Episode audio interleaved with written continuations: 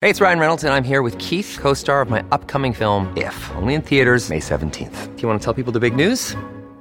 All right, I'll do it. Sign up now and you'll get unlimited for $15 a month in six months of Paramount Plus Essential Plan on us. Mintmobile.com slash switch. Upfront payment of $45 equivalent to $15 per month. Unlimited over 40 gigabytes per month. Face lower speeds. Videos at 480p. Active Mint customers by 531.24 get six months of Paramount Plus Essential Plan. Auto renews after six months. Offer ends May 31st, 2024. Separate Paramount Plus registration required. Terms and conditions apply if rated PG.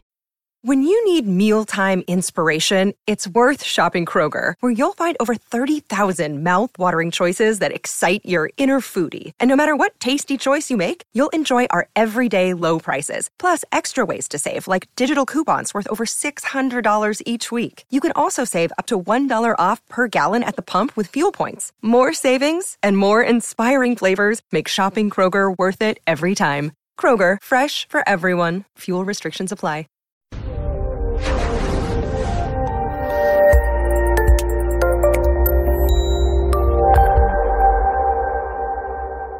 This episode was pre recorded as part of a live continuing education webinar. On demand CEUs are still available for this presentation through all CEUs.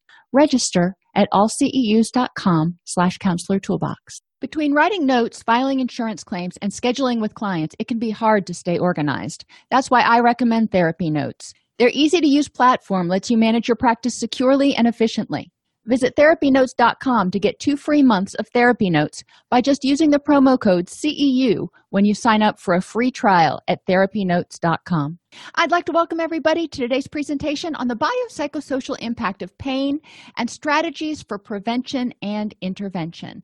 I am Dr. Dawn-Elise Snipes. Today we're going to review the following effects of pain. We're going to look how it contributes to depression, anxiety, circadian rhythm disruption, grief, and self esteem problems. We'll explore mitigating and exacerbating factors, which is, you know, flowery language for what makes it worse and what makes it better, and identify primary, secondary, and tertiary prevention activities. Now, if you don't remember what the different types of prevention are, don't worry, we're going to define them. Everybody has pain sometimes. You have pain, I have pain, our clients have pain. Our bodies are incredibly resilient, though. Recognizing that we have pain and seeing it as our body telling us that, hey, something's a little wrong here. Now, we can have pain from a strained muscle. We can have pain from sleeping the wrong way and have a kink in our neck. We can have pain from something more serious. Part of understanding your pain is understanding your body and paying attention to what the body's trying to tell you. Some pain, like headache pain, can be caused by neck tension and and stress other pain headaches can co- be caused by migraines. And different people for migraines for example will have different triggers for their migraines which is why it's important for each individual to pay attention to what makes it worse and what makes it better. Helping people define their pain and know their pain can help their care team. And when i say their care team i mean their doctor their physical therapist their pain person, whomever they're working with. A lot of the treatment of pain is not something that we are going to do since we're not prescribers. However, we know that depression and anxiety increase people's perception of pain. It can increase pain itself, and it also lowers the pain threshold through a variety of mechanisms. Our main focus as counselors is understanding that if we can help people address and control their depression and their anxiety, we're helping them take one step toward managing their pain. When we talk to clients about their pain, we need to know if it's acute or chronic. And, and we need to be able to define this for people. What does acute mean? Does it did it happen yesterday or a week ago or a month ago at what point does it become chronic and that is kind of up for debate i usually use the one month rule if you've had the same pain for one month it may be problematic. Um, stabbing aching throbbing or burning those are also important things to pay attention to. Uh, if it is a stabbing pain that is going to mean something different than aching throbbing or burning. Helping people be able to describe this to their doctor so they can more effectively communicate what their pain is. If it's stationary if it's in like their lower back and it doesn't move that's important to know or if it's in their lower back but then it radiates down their leg. That's another thing that's important to know. Typically radiating pain involves more more nerves and stationary pains are often more muscular or tendon oriented. And any numbness that they're experiencing is also important for doctors to know. Prevention um, primary prevention prevents the pain from even ever happening secondary prevention prevents the pain from getting worse. And tertiary prevention prevents the pain from causing other problems like depression anxiety and addiction. In primary prevention what we're doing is we're just educating people on things that they can do to prevent themselves from from getting hurt. Pro- proper ergonomics is really important or form if you will at work if you're sitting at a desk there are and these hyperlinks will take you to the places that indicate um, or that can get, show you diagrams of what your workspace should look like how far away your monitor should be how high your chair should, should be all that kind of stuff. We're used to looking at ergonomics in the workplace but you only use those ergonomics maybe eight hours a day and that's if you're sitting in your chair the whole time what about people who work at fast food? And if you look at fast food chains a lot of times the cashier will be regularly turning to one side but not the other and that can contribute to pain. We also want to look at ergonomics at home. What situation do they have when they're sitting when they're watching tv when they are if, if they spend a lot of time in the kitchen? One of the things they recommend for people who do a lot of standing is to have cushion mats to help make it a little bit more comfortable and improve posture. Bed ergonomics is really important. How high your pillow is, and depending on how you sleep, whether you sleep on your stomach, your back, or your side, there are different pillows and different requirements. Basically, you want to keep your spine in its natural position. And again, that's way past the scope of this class today, but you can go online and learn about different ergonomic positions and interventions for people. And then at the gym i have to put this in here because and, and anytime you're doing any sort of physical activity there are things you need to do in order to um, what's the word i'm looking for? Maintain your maintain your posture. Go go through ergonomics again. Proper ergonomics is really important at work. You know if you are turning to one direction if you have working with somebody who's a landscaper oh my gosh landscapers when they're riding on their riding mowers can do all kinds of vibration um, damage if you will to their spine. Or when they're bending over and using their weed eater there are a lot of different things we want to look at. Ergonomics is not just about sitting at a desk. Home Pay attention at home to your ergonomics when you're sitting and watching TV. If you are sitting in an, in odd position, if you're slumped over, or if you're hunched, or if your neck's pushed forward, then you're probably not in ergonomic alignment. And if you sit there for too long, it's going to cause you problems. In bed, if you are a chest sleeper, a, be- a belly sleeper, a back sleeper, or a side sleeper, there are important differences in your bed ergonomics the pillows that you use. Um, for, for example if you're a side sleeper they recommend that you have a pillow that goes between your knees to keep your upper hip from rotating forward and throwing your spine out of alignment. And then at the gym or when you're doing any sort of physical activity y'all know i live on a farm so there are times when i'm throwing hay bales or i'm shoveling mulch or doing a variety of things that can be hard on your back. And if you're not using good form you can get hurt. Now a lot of people don't live on a farm but at the gym i see people using really poor form. And this link if you happen to work out or your client happens to work out it is really important for them to know exactly how they should have their seats set on the different machines or if they're doing free weights what that should look like so they don't hurt themselves.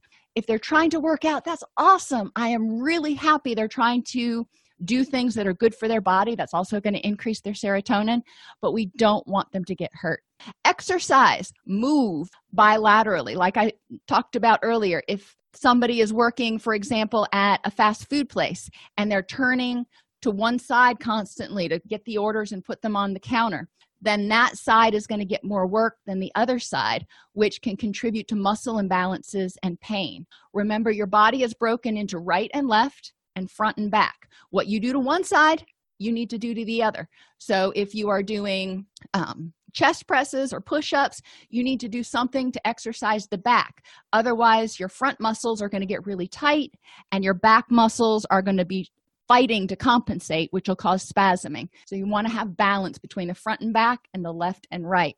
Same thing with your quadriceps and your hamstrings and your shins and your calves and everything else. If you're not sure about the front and back or the agonist and the antagonist as they call it you can go again online to somewhere like bodybuilding.com or a lot of gyms will offer a free session with a personal trainer and you can get schooled up a little bit on those sorts of things. Stretch frequently obviously with caution with medical clearance yada yada yada. When we work out when we do anything our muscles you know can get sore and it's important to stretch them. But even for people who are sedentary when you don't move a body part. It will start to seize up basically which is you know a very non-clinical term. But it's important to encourage people to move move their body um, and and regularly stretch. That includes their shoulders their arms their legs their calves in order to prevent pain and stiffness, which we notice stiffness more when we stand up. Think about if you were have ever been on a long car ride, and I used to make the trip from Gainesville down to Miami um, at least once a month, and I got to the point where I could do it without stopping. But by the time I got down to Miami, which was five and a half, six hours later, depending on how fast I drove, my body was kind of frozen in that position that you sit in when you're driving and getting out i was just like oh my gosh you know aching and creaking and i was 18 at the point that point. I can only imagine what it would be like now. Encourage people to move. Encourage people to not overtrain. We don't want them to experience pain from exercising. And some people will go to the gym and they'll keep going and keep going and they overtrain to the point that their muscles just kind of say I'm, I'm not recovering fast enough and they end up causing themselves an injury overtraining is somewhat easy to spot if people's if for weightlifting if your weights start going down or not going up anymore and and or if your resting heart rate is five or more beats per minute above what it quote normally is for that person that indicates that the body is in a state of disrepair and it's trying to to fix itself. Encourage people to gradually increase activity by time not quantity in general think about spring cleaning. And you know i do this every year and, and every year after spring cleaning i'm like oh my gosh i need a vacation. Because i spend an entire weekend you know going through everything and deep cleaning everything and bending and twisting in ways that and using muscles that i probably hadn't used since the last spring cleaning. And I'm just, you know, sore all over, which, you know, isn't necessarily the worst thing in the world. But if you do it to the point where you're in agony, that's also not good. Instead of saying, I need to get the garage cleaned out today, say, I need to spend two hours working on cleaning the garage because the garage may take an hour and a half or it may take nine hours. You don't know. And if you set that two hour time limit, you do it, you feel pretty good the next day, then extend it by a certain period of time. Generally, they say five minutes, but you know, five to 30 minutes the next day. So maybe the next day you do two and a half hours. And if you feel good the day after that, you can extend it a little bit more until you figure out what your body tolerance is. And that's why it's important for people to pay attention to their bodies and stop when it starts to hurt. And finally, with doctor approval, yada, yada. It's good to eat a healthy diet that is filled with omega 3s and anthocyanins. Those are the chemicals that you find in your really dark fruits and berries, and both of those tend to be anti inflammatory in nature. All of these things people can do to prevent ever experiencing well, not ever experiencing pain, but to prevent experiencing pain as often. If we take care of our body machine, then it is more able to be adaptive. If we haven't worked out in a long time, um, or we have really bad ergonomics, we may be setting ourselves up for injury. Secondary prevention. In secondary prevention, you're preventing the problem from getting worse. So, somebody has pain. I injured my back. And so, I'll use that as an example today because, you know, I don't have to worry about HIPAA. Uh, pain interferes with the enjoyment of life. When we have pain it keeps us from doing some of the things that we might want to do unless we're taking all kinds of medications and numbing the pain which when i do that i tend to injure myself worse because i'm like well it doesn't hurt so i guess i can do whatever i want and that's not exactly what's supposed to happen we don't want to p- feel pain all the time pain management can help improve quality of life but the first step is diagnosis helping people figure out what's wrong. What is causing this pain? Is it a disc? Is it a nerve? Is it a muscle? And what can be done about it which is why all that assessment that we talked about earlier is important so the person can go in and say here doc this is how long it's going on been going on. This is how bad it is. This is what makes it worse. And that will help the physician or the physical therapist narrow it down to what might be causing the problem. Encourage people to keep a pain log with descriptive language using numerical scales on a scale of 1 to 5 how bad was your pain when you woke up? On a scale of 1 to 5 so they can again present it to their doctor instead of going well you know it's it's kind of been hurting a fair amount. If the doctor has something that says it's been hurting a on the level of a four or a five six out of every seven days then he'll have a better idea that this is something that needs to be addressed pretty quickly. Encouraging people like i said to know what makes their pain worse as well as to know what makes their pain better. Everybody's pain is different sometimes emotional factors can make their pain worse especially if we're talking about things like headaches or upper back pain. Those things can be made worse by dysphoric emotions also gi disturbances um, ulcerative colitis those sorts of things can be exacerbated by stress and anxiety and anger and that kind of stuff.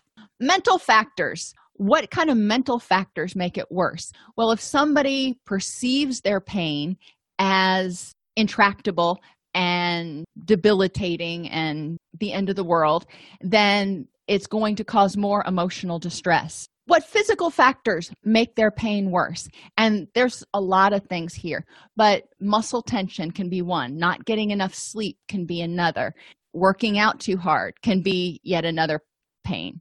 Environmental factors. Now, these are really prominent for um, increasing or mitigating people's pain. The environment can include noises and light. Um, noises can make people's headaches worse if they're having a lot of headaches. Noise also increases stress in a lot of people, which can increase muscle tension.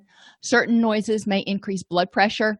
Maybe you live in an apartment complex and your neighbor's um, car alarm goes off every night between 12 o'clock 12 o'clock midnight and 3 a.m and every time you hear it it just makes your blood pressure go through the roof. Oh so angry. Well that can contribute to pain. Smells are a big trigger for pain in a lot of people especially headaches. Other environmental factors include ergonomics you know like we talked about earlier when, when you're sleeping when you're sitting and when you're at work. And social exacerbating factors can be anything that increases distress in people which as we know as distress goes up pain tolerance goes down. Mitigating factors helps people feel better. We want to look at emotional mitigating factors. What can you do even when you're in pain that can make you feel a little bit better that can make you happy. Even when you're in pain what makes you happy? My back hurts right now. And even though i'm in pain if i am teaching if i am watching a funny movie if i am playing with my animals it makes me happy. Does it make the pain go away? No.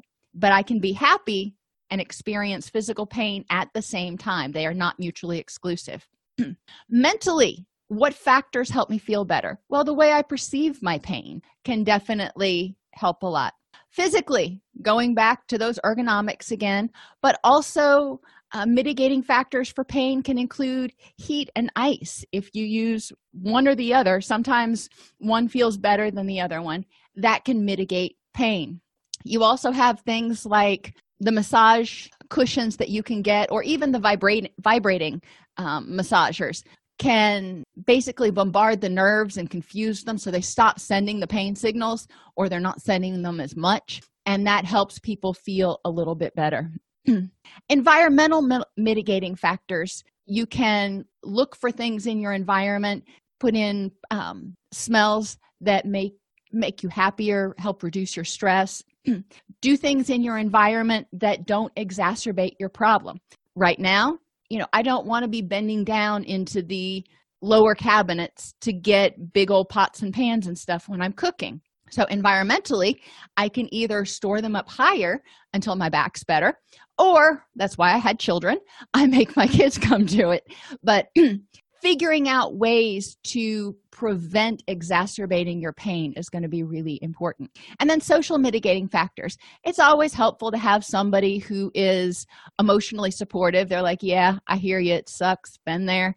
Um, but also that can be practically supportive, which goes back to my kids and my family and even my best friend. She's like, Well, if you need me to go grocery shopping for you or something, you know, I'm more than happy to do that.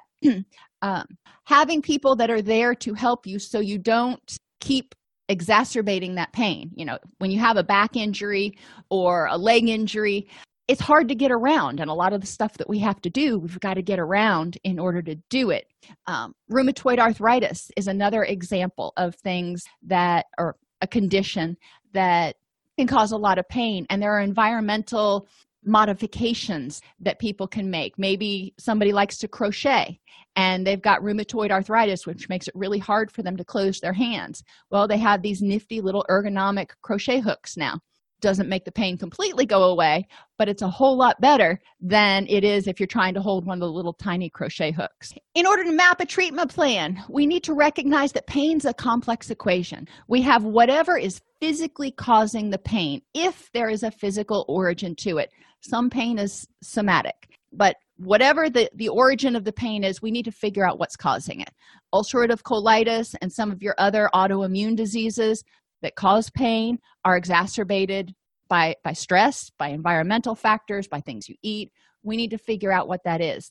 The treatment may involve a team of professionals including uh, mental health counselor social worker physical therapist medical doctor nutritionist even there, there need to be pain therapy goals and a recognition that pain is not going to just go away we don't eliminate pain completely for anybody. All of us are periodically going to have a headache or sleep the wrong way and have a sore back or a sore neck. Recognize, or if you have a persistent issue like rheumatoid arthritis, you know, that's not going to go away. You may not have, you know, many, if any, completely pain free days. So, what is a realistic pain therapy goal for you? Reducing the pain to a two on a scale of one to five for, you know, 27 out of 30 days.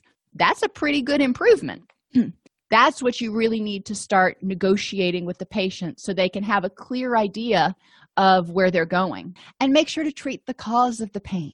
And there could be a multiplicity of causes for somebody with back pain. We need to look at what's the cause of the pain. Yes they've got back pain. We can throw muscle relaxant well a doctor can throw muscle relaxants and anti-inflammatories at it and they'll start to feel better. But if the cause of the pain is that they're standing at that cash register and turning to their right all day long and ne- almost never turning to their left then they're going to continue to make that problem worse which means that pain's probably not going to stay away and probably not going to get better. We need to look at how they could adjust their work situation, if at all. But if they can't, well, then when they go home, they need to do some left turning in order to balance out those muscles to make sure that they don't start experiencing pain. Available options for pain pharmacotherapy and medical interventions. And this includes everything from your oral medications to your nerve blocks to your implantable devices. Psychosocial interventions include counseling to reduce stress. Uh, and support groups and then complementary approaches is pretty much everything else you have massage acupressure and we're going to talk about each one of those things some people do well with just one of these approaches but a lot of people tend to do better with two or more approaches to help them address their pain. Pharmacotherapy is medicine and it can be over the counter or prescription, everything from your Tylenol and your NSAIDs to your your opioids and like I said, surgery, nerve blocks, implantable devices, other things that you really, um, you know, a, a physician would have to do. There are special programs available to assist people who cannot afford their medication. If you have somebody who needs a medication for pain, you know, some people are on gabapentin for, for neuropathic pain and they can't afford it. Go to the pharmaceutical company's website, look for the patient assistance program, and find the application for it. If they don't have a patient assistance program for that medication, go to somewhere like GoodRx and see if there's a coupon for it look on the formularies for the different pharmacies in town and see if it's on one of their formularies for the you know 30 days of a medication for $4 or $7 and there are multiple different ways. Generally you can find most medications in one of those three or discounts on on most medications in one of those three areas. Your th- classes of analgesics or pain meds include your non-opioids. These are your nsaids and your tylenol your opioids, and your adjuvant analgesics. Tylenol and NSAIDs are over the counter. That's great. If they work for you, wonderful. They're not something that you're going to be wanting to take for a long period of time. They can cause stomach problems. Some people, it causes gastric bleeding. You know, they need to talk with their doctor about what medication they're taking, how much, and for how long. Opioids provide relief by attaching to your opioid receptors. The challenge is the body stops making your natural painkillers, your endogenous opioids, when it's flooded with the prescription drug. It says, Oh, you don't need me to do this anymore. No problem. You know, we're getting way more opioid stimulation than we really need anyway, so I'm not going to make any. Over time, the body reduces the amount of opioid being let through because it's overstimulated.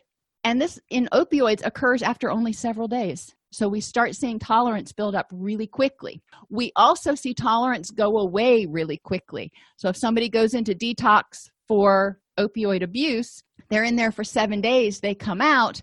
If they use the same amount they were using when they went in, they're likely to put themselves in a coma but I digress. When you stop taking prescription opioids, the body takes a few days to start making the natural opioids again.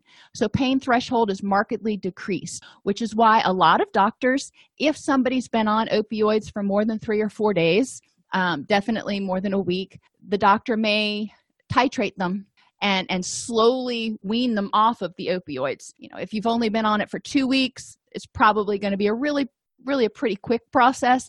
If you've been on opioids for two years, it's going to be a, a longer process. Your adjuvant analgesics are things other than opioids or NSAIDs and Tylenol.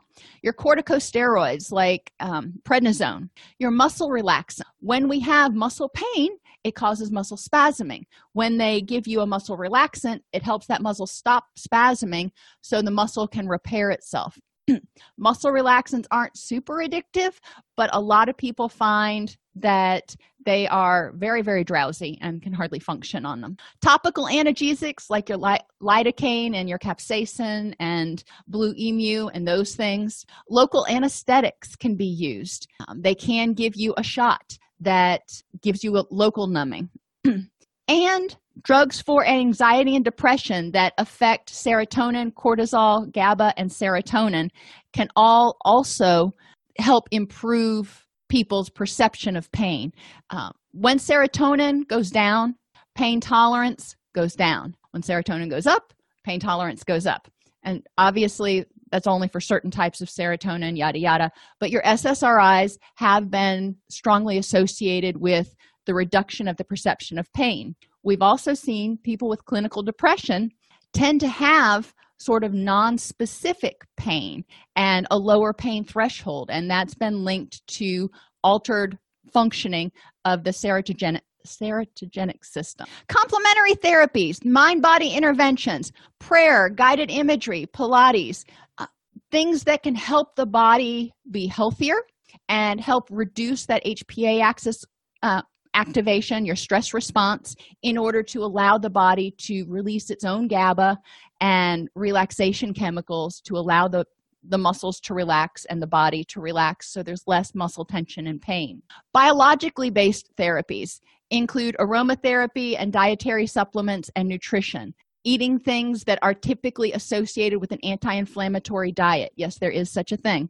And it depends on the person and depends on the type of pain and what's causing it. Some people with um, irritable bowel syndrome have found relief with an anti inflammatory diet. Others have not.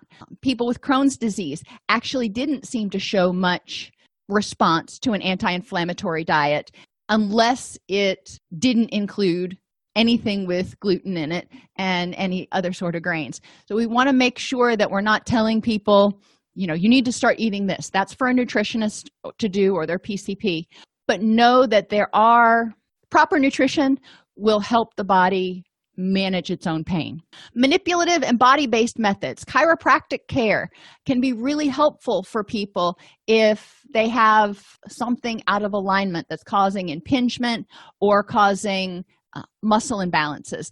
I've got scoliosis, so my back looks kind of like a backwards S, which means I've got one side is constantly fighting with the other, one side's stronger than the other, and I'm working to balance that out. But chiropractic care and uh, massage can also be used to help people if they've got muscular or um, spine related problems that are causing them pain.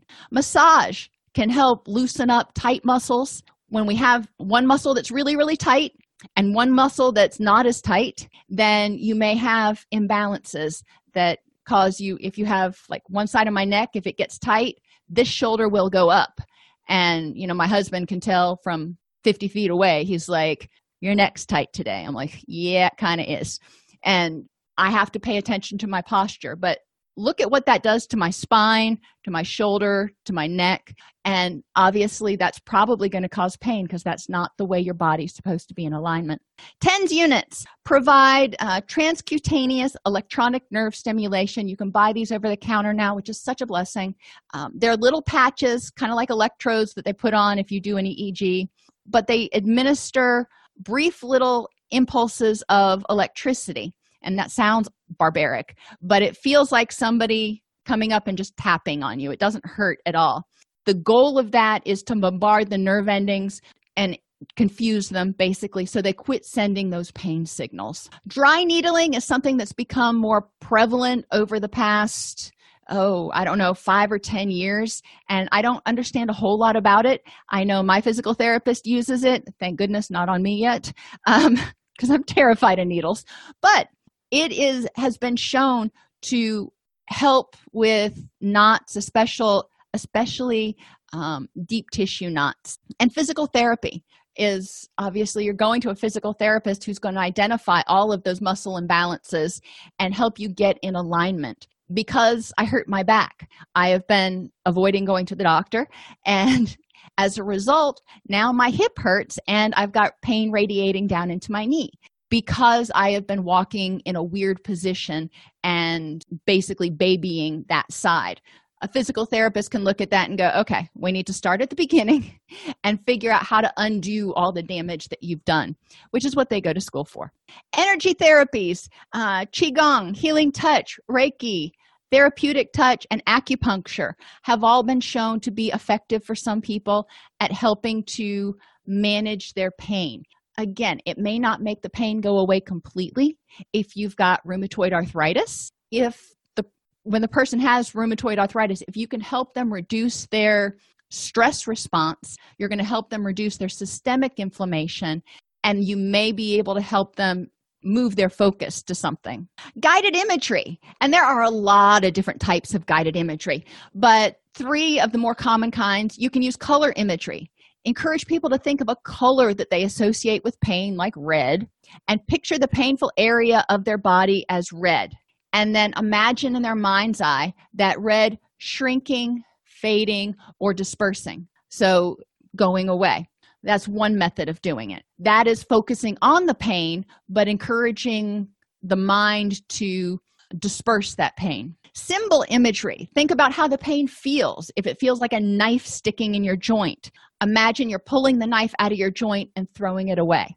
I had somebody tell me one time that for their upper back pain, they imagined angels massaging their back, and that helped them feel like they were relaxing.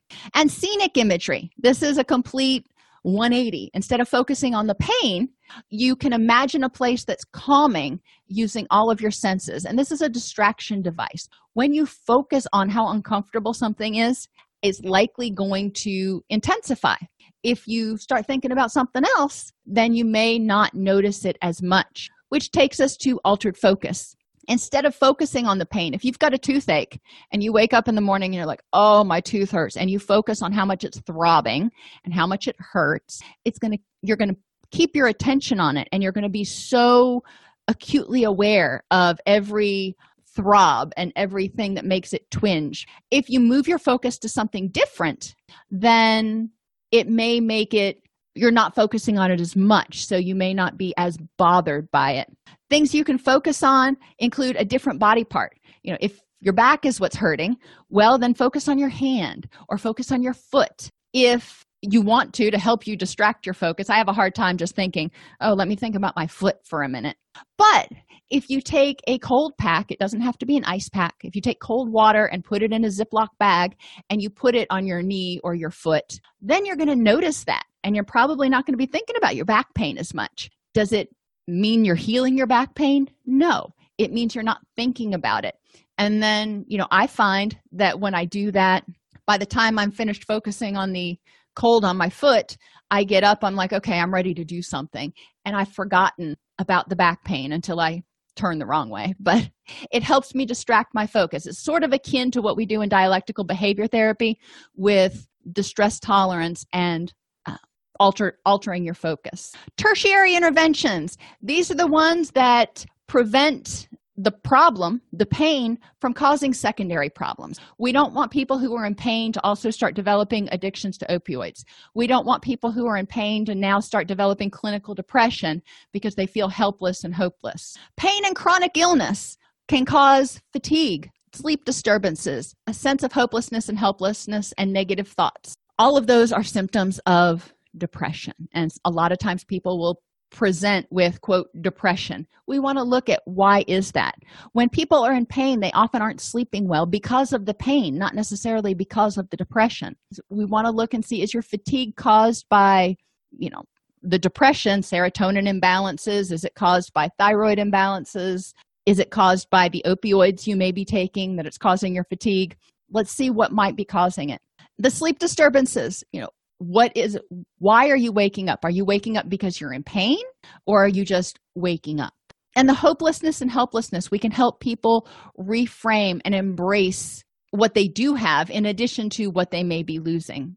We want to help people use mindfulness to become aware of what makes their pain and their depression better and worse and become mindful of the current moment and help them revel in the glory of the now you know look around and focus on what is. Yes they can be inside their body focusing on that pain and they can have all of their attention there but what are they missing? What are they missing that their kids are doing that their dogs are doing that the birds out on the feeder are doing?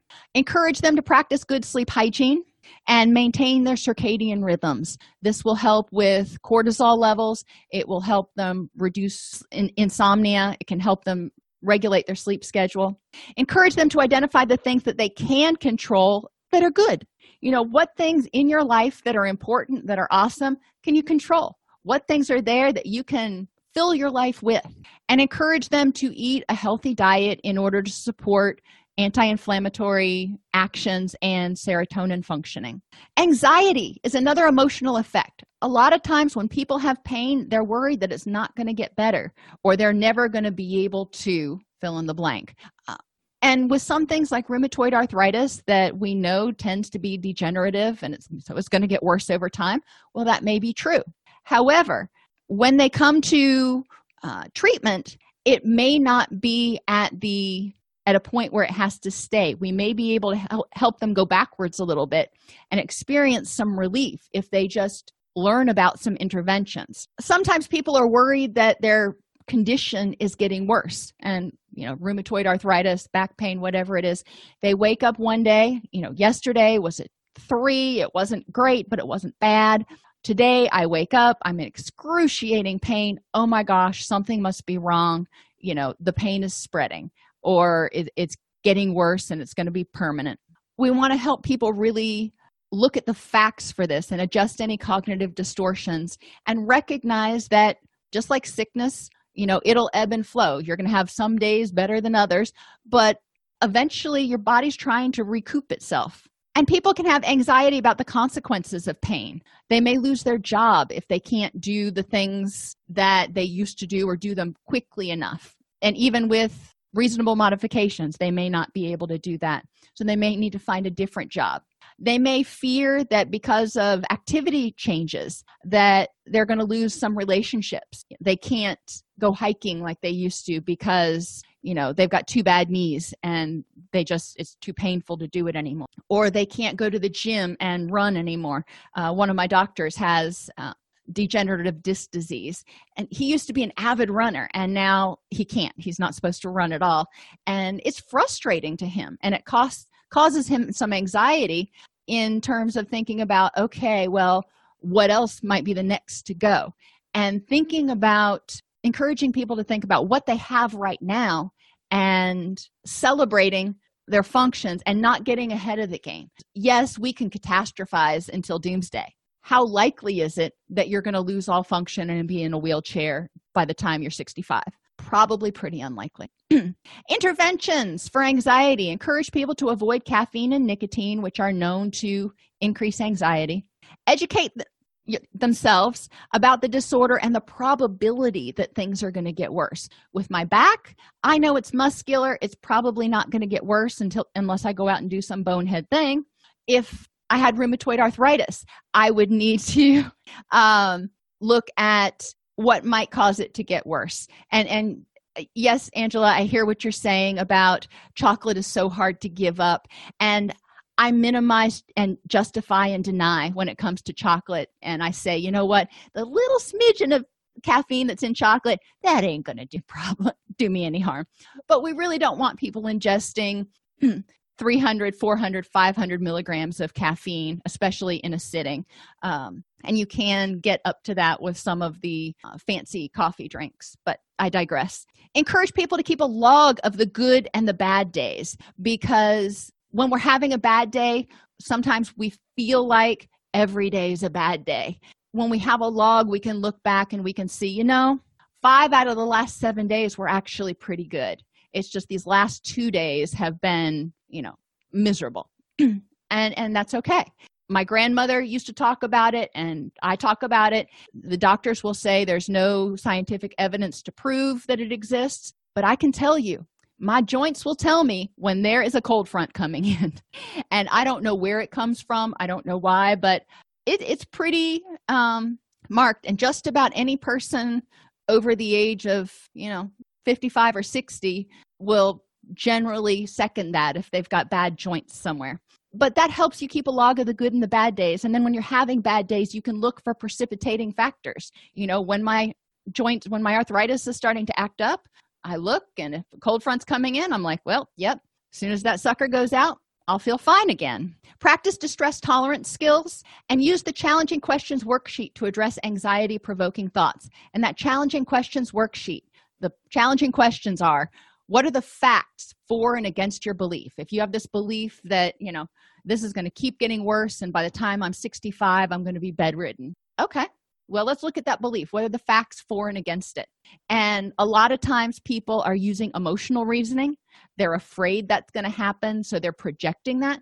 When they look at the facts, they're like, oh, yeah, you know, there's not much factual evidence that that's going to happen. They need to look at the probability of it happening. Maybe the facts say, yes, there is a chance that it could degenerate to that point. But what's the probability that for this person with this lifestyle at this age, yada, yada, that they are going to go down that path to the worst case scenario. Most of the time, it's like, you know, a minuscule chance. Those are the two biggest questions that you want people to look at. And the third one is Are you using any cognitive distortions? Are you using all or none language? But once they get to facts and probability, that generally helps relieve a lot of people's anxiety. Guilt. Guilt is self anger. When we're guilty, we feel angry at ourselves for not being able to do something. And, you know, when you've got a back injury, I live on a farm. There are things that need to be done like harvesting sweet potatoes and we just had a that puppy I showed you in the last class. We still have her and we're working on potty training, which means I'm regularly bending down and scooping her up and running out the back door going, "No, no, no, no, no, we don't poop in the house." Um not good for the back. But the self-anger when you're not able to do all the things that you used to do, when you're not 100%, that can really wear on people because they start to feel guilty for not being who they think they, quote, should be. Instead of recognizing that, you know what? Everybody has periods where they're not 100%. That just, that's kind of what makes the world go round. Guilt can cause people to lash out at others and push them away so you don't disappoint them like you're disappointing yourself. Guilt can also cause people to withdraw interventions. Encourage people to think about how they would want their child or best friend to feel if they were in this position. So if my daughter had an injury and wasn't able to do all of her chores because you know it wasn't good for her recovery would i be angry at her? Well no of course not. So is it fair to assume in general that in a healthy support system if I am injured or sick and can't do 100% of what I usually do, is it fair to assume that those people probably aren't going to be angry with me? Yeah, that's probably fair to assume. So there goes the guilt. You know, I don't have to feel guilty. They're not angry at me. I don't have to be angry at myself. Encourage people to get rid of the shoulds. You know, I should be doing laundry today. I should be mowing the lawn. I should be. No, you do what you can do. Encourage people to focus on the things that they can do you know maybe they can't bend over that top loader to get everything out of the washing machine but they can fold and hang laundry. So there's a there's some things they can do but they may need a little assistance along the way. And decide whether it's worth using your energy to be mad at yourself and the world. Does it do any good to be ticked off that you're injured again or you've got rheumatoid arthritis or, or whatever? No that's not going to make it go away. And being angry is only going to make the pain worse. And in the case of things like rheumatoid arthritis that are autoimmune it's going to make the condition worse. Remember with grief there are stages. Denial anger bargaining depression and acceptance we'll take you know the person with the the degenerative spinal disease for an example. When he got that diagnosis my guess is at first he was like nah that can't be true and then he moved past denial because he was pretty aware that it was true since you know he was a doctor himself. And he got angry. You know this is no fair. You know i run i eat healthy i take care of myself. This is no fair that now i've got this problem and i've tried to live a healthy life. Okay get past that. You know jump through bargaining. Move into depression. I can't run anymore. I love running. And you know that's a loss to me. And then figure out acceptance. You know how do i write that next chapter where i'm not running anymore? And for him he became an avid cyclist. Okay it's not the same as running but he's still outside. He's still getting the fresh air. He's still able to exercise and stay in shape. It's just not running. And that for him that's how he moved into his acceptance chapter. Mindfulness interventions. Encourage people like we talked about earlier alternate focus. Stop thinking about the pain and how to relieve it and start thinking about something else something completely different. Put on a movie uh, get up and and and do something whatever it is so you're not sitting there thinking about how much pain you're in. Encourage them to use deep relaxation breathing through the pain. If they've got muscle spasms or, or whatever when we trigger that rest and digest function through deep belly breathing it actually releases calming neurotransmitters and GABA, which is sort of our natural muscle relaxant, and it can help relax some muscle tension. Is it going to stop muscle spasms completely? Probably not ever, but it's going to help. Use distractions and focus on one moment at a time. You know, I can get through this moment. It may feel like this pain is never going to end. I woke up with a ear infection. Um, you know, oh, I don't know, a year ago and I, I, don't do well with ear infections. It was so incredibly painful. And i was like i can never make it until 9 a.m when the doctor's office opens. I am you know i am going to die yes i was catastrophizing. But focusing on one moment at a time. Okay i can make it through the next five minutes with this pain. I can make it through five more minutes. All right i've already made it 30 minutes. I can keep going. And focusing on just getting through it Radical acceptance is another great tool. encouraging people to recognize, and this is one of the things that acceptance and commitment therapy was actually designed around. Life has pain. Pain is inevitable. So we need to learn to live with the pain. And he calls it living in the and. I can have pain and a rich and meaningful life. I can have arthritis and a rich and meaningful life. Can I do everything that I could do when I was 16? No. But, you know, in all fairness, most people who are my age can't do everything that they could do when they were 16. So, you know, I'm still right in there with the mean. Rejecting reality does not change reality. I can reject the fact that I've got arthritis, I can pretend I don't have it but that doesn't change the fact that it's there. I can pretend I don't have pain, but that doesn't change the fact that it's there. So when I go to, you know, if I were going to try to ignore it and reject it and go down to the barn and start moving hay for the donkey this afternoon, I would realize really quickly that I'm still in pain and I'm still injured. It doesn't change reality. Changing reality requires first accepting reality. And in pain, that means recognizing that, okay, my body's telling me something's wrong and I'm going to have to fix it somehow or accept that it's not fixable. Pain can't be avoided, it's just going to happen. And refusing to accept reality can keep you stuck in unhappiness, bitterness, anger, sadness, shame, and other painful emotions. If I refuse to accept the reality that I strained my back or I've got arthritis or whatever it is, okay, that's my choice. But that means if I'm refusing to accept it, that means I'm not doing anything to address it or fix it or treat it if I accept that it exists, then I can say, all right, wouldn't choose to have this, but I've accepted it is. How can I improve the next moment? Stress management. Stress causes digestive upset and pain, so that increases pain. And some of your medications for pain will also cause digestive upset and pain. It causes back pain, especially upper back pain, migraines, headaches, and jaw pain. A lot of us, when we get stressed, will clench our teeth which can contribute to headaches as well as cracked teeth and other things. Interventions for stress, meditation. There are dozens of different types of meditation. There's one for everybody. It just is a matter of figuring out which one works for you. Encourage people to practice the mantra of distract, don't react. When I feel angry, okay, I'm angry. I'll accept it. Let me distract myself until that adrenaline bleeds off a little bit. I can get into my wise mind and make a rational choice. Encourage people to identify their most important values and decide whether stressing over this pain, whatever's causing this pain, gets you closer to or further away from your goals and values. If I want to be healthy, in shape, and a good friend and parent, does obsessing about my pain get me closer to that? No, it doesn't. Does going to my physical therapy appointments get me closer to that?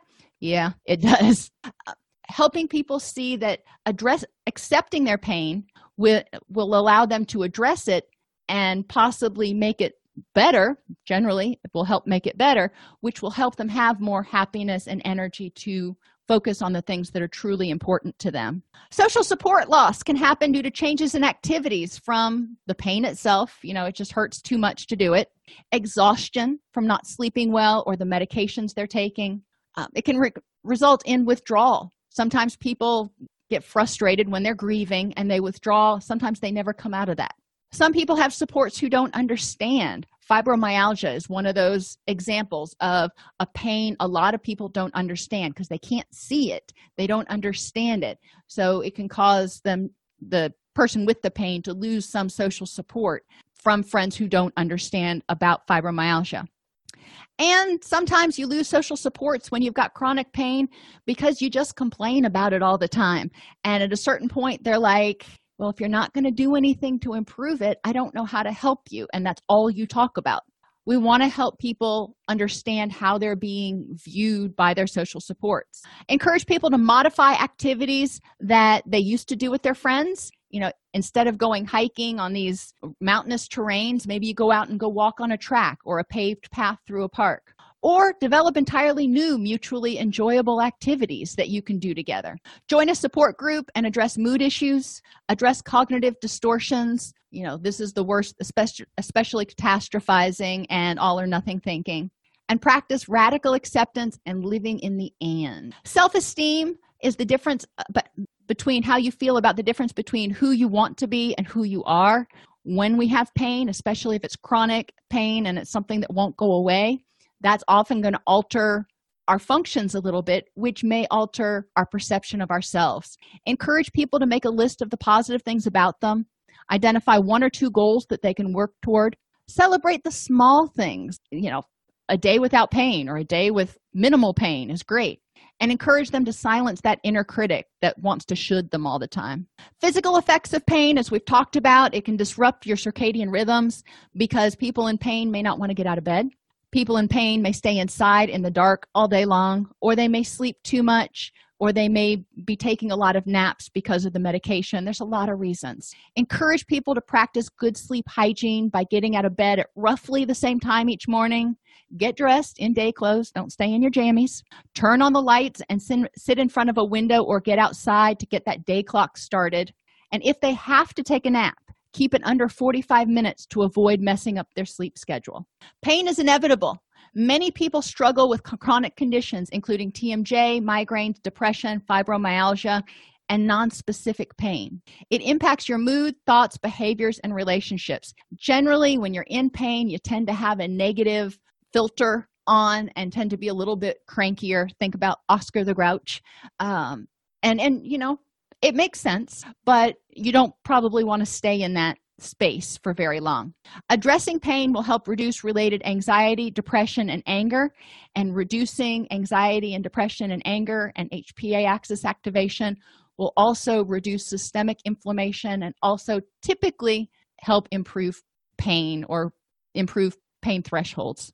Okay, a couple of questions that came through. A limit suggestion on caffeine you know that really depends on the person. There are some limit suggestions. I think the last one i saw was like 300 milligrams a day but that that sounds too high to me.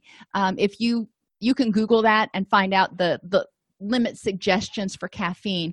Remember caffeine has a really long half-life about six hours. So what you're drinking at noon is only halfway ish out of your system by six and it doesn't fully get out of your system until about midnight it varies from person to person but that's a good rule of thumb so if you plan on going to sleep at 9 p.m then you want to probably stop caffeine heaven forbid at 9 a.m in order to make sure that your body is ready to rest. Menopause can have an impact on pain. I did not know that. So thanks for sharing that. Various meditations, you can learn about them.